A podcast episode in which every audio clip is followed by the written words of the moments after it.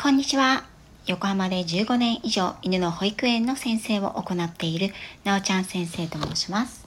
はい、本日は父と娘のヨーロッパ旅行記8回目になると思います。本日は8月17日旅行12日目の記録を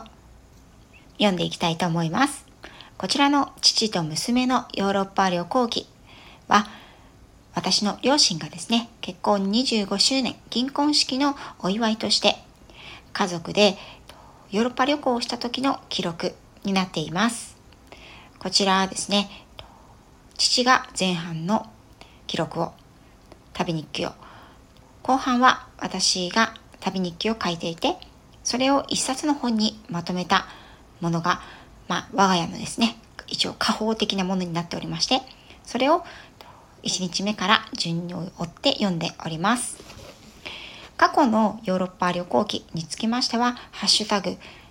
父と娘のヨーロッパ旅行記で紹介しておりますので、よろしければそちらも聞いていただければと思います。それではスタートしていきます。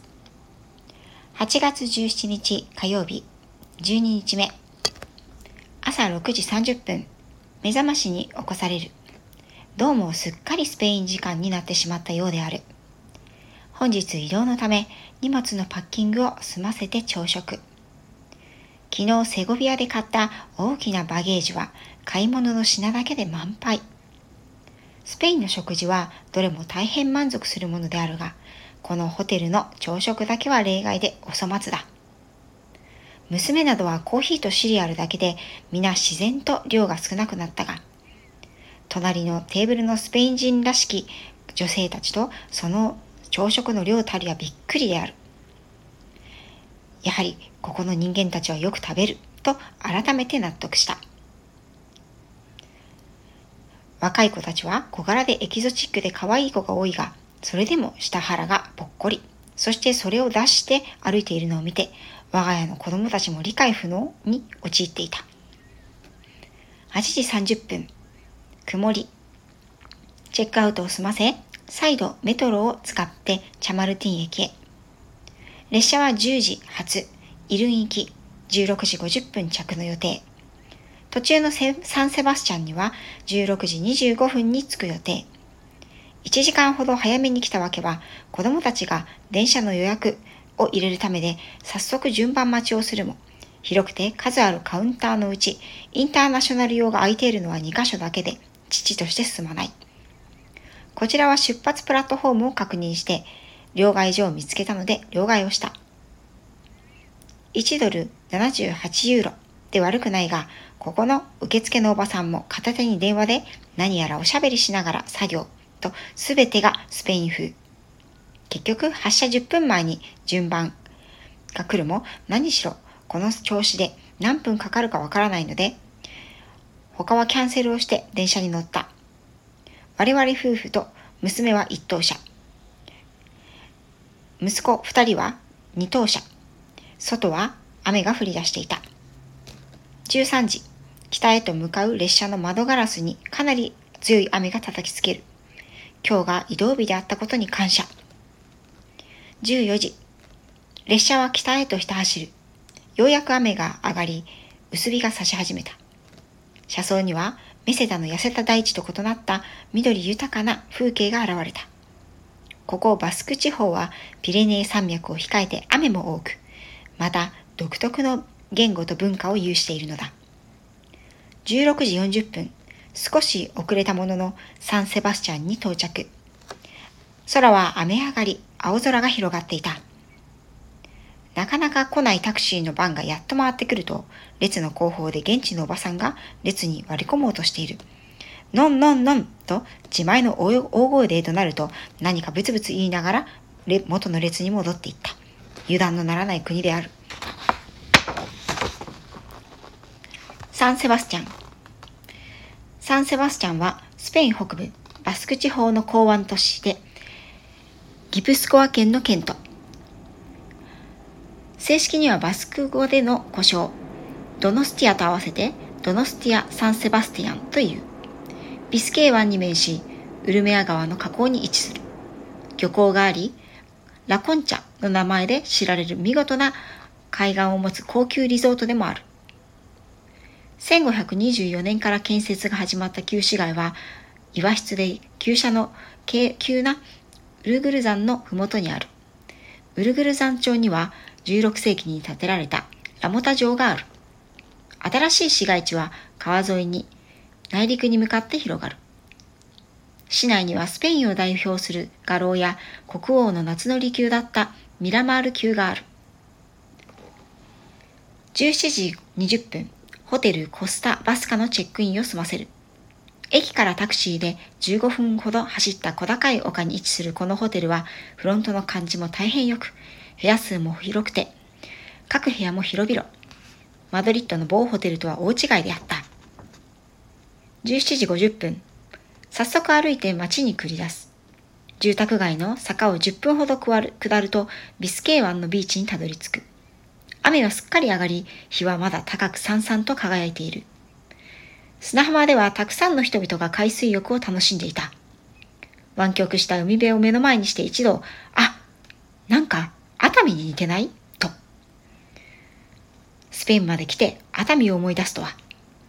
熱海より砂浜も広くゆったりとした湾の先端の丘の上にはキリスト像が立っていて、ある方向を示している。ハーバーに浮かぶ数々の優雅なヨットが、この地が高級リゾートであることを物語っていた。今夜の夕食のお目当てはもちろん、毛ガニ、イカスミなどの海産物と、地元の酒、チャコリー、発泡白ワインである。ただしガイドブックの説明はここまででおすすめのレストランなど特になく、さてどこへ行こう。海岸線から旧市街に入り、通りの店でミネラルウォーターと果物を購入した。ここは桃の産地らしく、珍しいいくつかの種類の桃を買った。女たちがお店で引っかかっている間に、男3人は近くのバルのカウンターで冷えたセルベッサ、ビールをいただく。街の中心部には夏のサマーバカンスらしく、移動式遊園地が設置されており、華やかなイルミネーションに彩られていた。メリーゴーランドは多くの子供たちで賑わっている。20時、お店の多い新市街から旧市街地へ。娘が閉店寸前の革製品の店を見つけて財布を3点購入。対応した店主らしきご婦人が幸いにも英語を話せたので、レストランについていろいろ尋ねたが、カニの絵まで描いてくれて大変親切におすすめを教えてくれた。店主のご婦人推薦のお店は、ここから目と鼻の先にある彼女お気に入りのレストランバル、ウラロ。今日の昼は車内で軽食だったため、全員腹ペコで急ぎレストランに飛び込んだ。入り口は狭くて立ち飲みバーのようであったが、どうしてどうして奥は完全に仕切られていて、意外と広く。きっちりと白いクロスでテーブルセットされていた。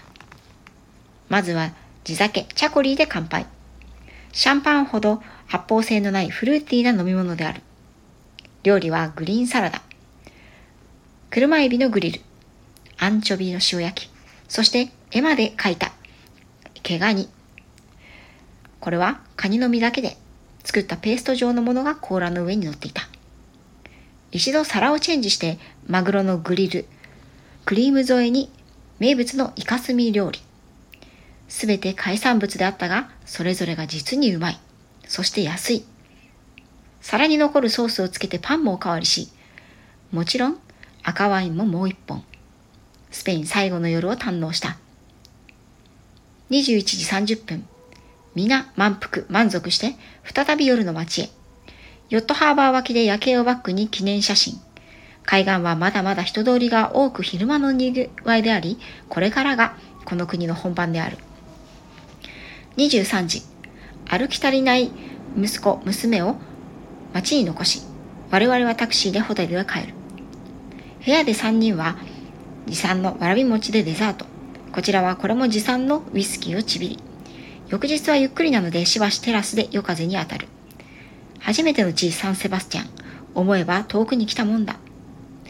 嫁は地酒、チャコリーが効いたのが、木の実木のままでベッドにダウンしている。12時40分消灯。本日の歩数8900歩やはり壊れたらしいホテルコスタバスカ泊はいということで今回は12日目の式を読ませていただきましたこちらの日はですねマドリッドから一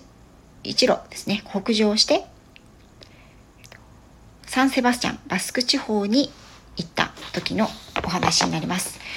このサンセバスチャンは今でも本当にはっきりと覚えている場所です。ほんの少ししか、1泊ぐらいしか滞在はしなかったと思うんですが、またアンダルシア地方とは全く違う風土、気候で、とてもですね、緑が豊か。で、人もすごく多かったですね。熱海のようだったという記載があったんですけれども、本当に今でも熱海を思い出すような感じの場所でした。海岸沿いにね通りを一本挟んでホテルや商店が立ち並んでいたんですが熱海よりもかなり栄えていたような印象がありましたね。そしてここで食べたあの夜ご飯本当に美味しくて何が美味しかったかってそれぞれ一つずつはあまり覚えていないんですがとにかくとにかく全てが美味しかったというイメージでしたね。はい。で、えっと、最後に父が日記の中でヨットハーバー脇で夜景をバックに記念写真というふうに書いてあるんですけれどもこの時のエピソードが一番よく覚えています。なんでこのエピソードを覚えているのかと言いますと父がね写真を撮ったんですけれどもう酔っ払ってるので全然うまく撮れないんですよ。そしてあの昔の話ですし昔のデジデジタルカメラなので性能もねおそらく今の iPhone の方が夜景モードなんかはね全然いいんじゃないかと思うんですけれどもその当時はねまだスマホなんてものはこの世になかったですしはい。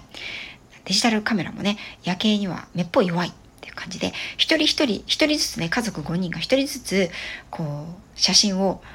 撮っていったんですが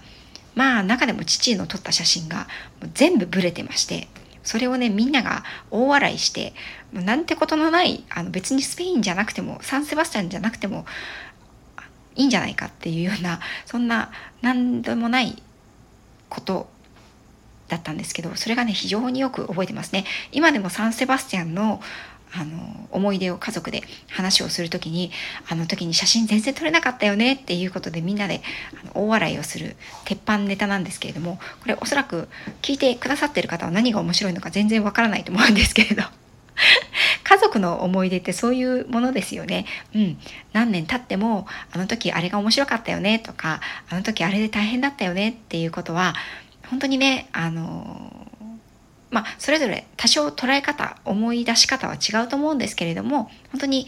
こう大きくなってみたりとかね親が年取ってきたりとか自分が子供ができてきたりするとあれが本当に家族の財産だなというふうに今私は非常に感じています。あの私はですね小さい頃から本当に親にたくさんいろんなところに連れて行ってもらいました。私は3人兄弟で長女なんですね。弟が2人この日記の中にもしょっちゅう出てくるんですけどいるんですが。で、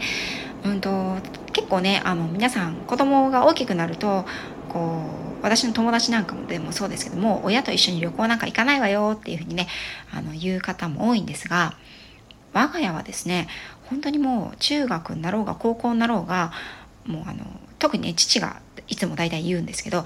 どこどこに行くぞってなったらもうね強制参加なんですよね。はい、で特にねあのやる気のない子どもたちだったので 特にこうなんか部活に入ってるとこないので夏休みだ冬休みだってなると大体どっかしら、うん、連れてってもらいましたね。はい、特にあの海外旅行に関しては今でもたくさん覚えていることがありましてそれがやっぱり家族の思い出そして財産になってるなというふうに感じます。はい、私自身が子供に対してどれだけねそういうふうにしてしたいなと思った時にしてあげられるかとか、まあ、それをね子供自身が望むかどうかっていうのはまあこれはもう違う人間ですからわからないですけれども、うん、私自身は、まあ、旅も好きなのでその旅が好きっていう体験は親から与えてもらったその時間体験にベースが置かれてるんだなということをこの日記を読み返すことでね改めて感じていますということで今回も最後まで聞いていただきありがとうございました次回は13日目ですねえっ、ー、とこの日も移動日になります13日目はサンセバスティアンから今度最後パリに向かいます。その道中のお話になると思います。それではまた、えーと、次回までお待ちください。最後まで聞いていただきありがとうございました。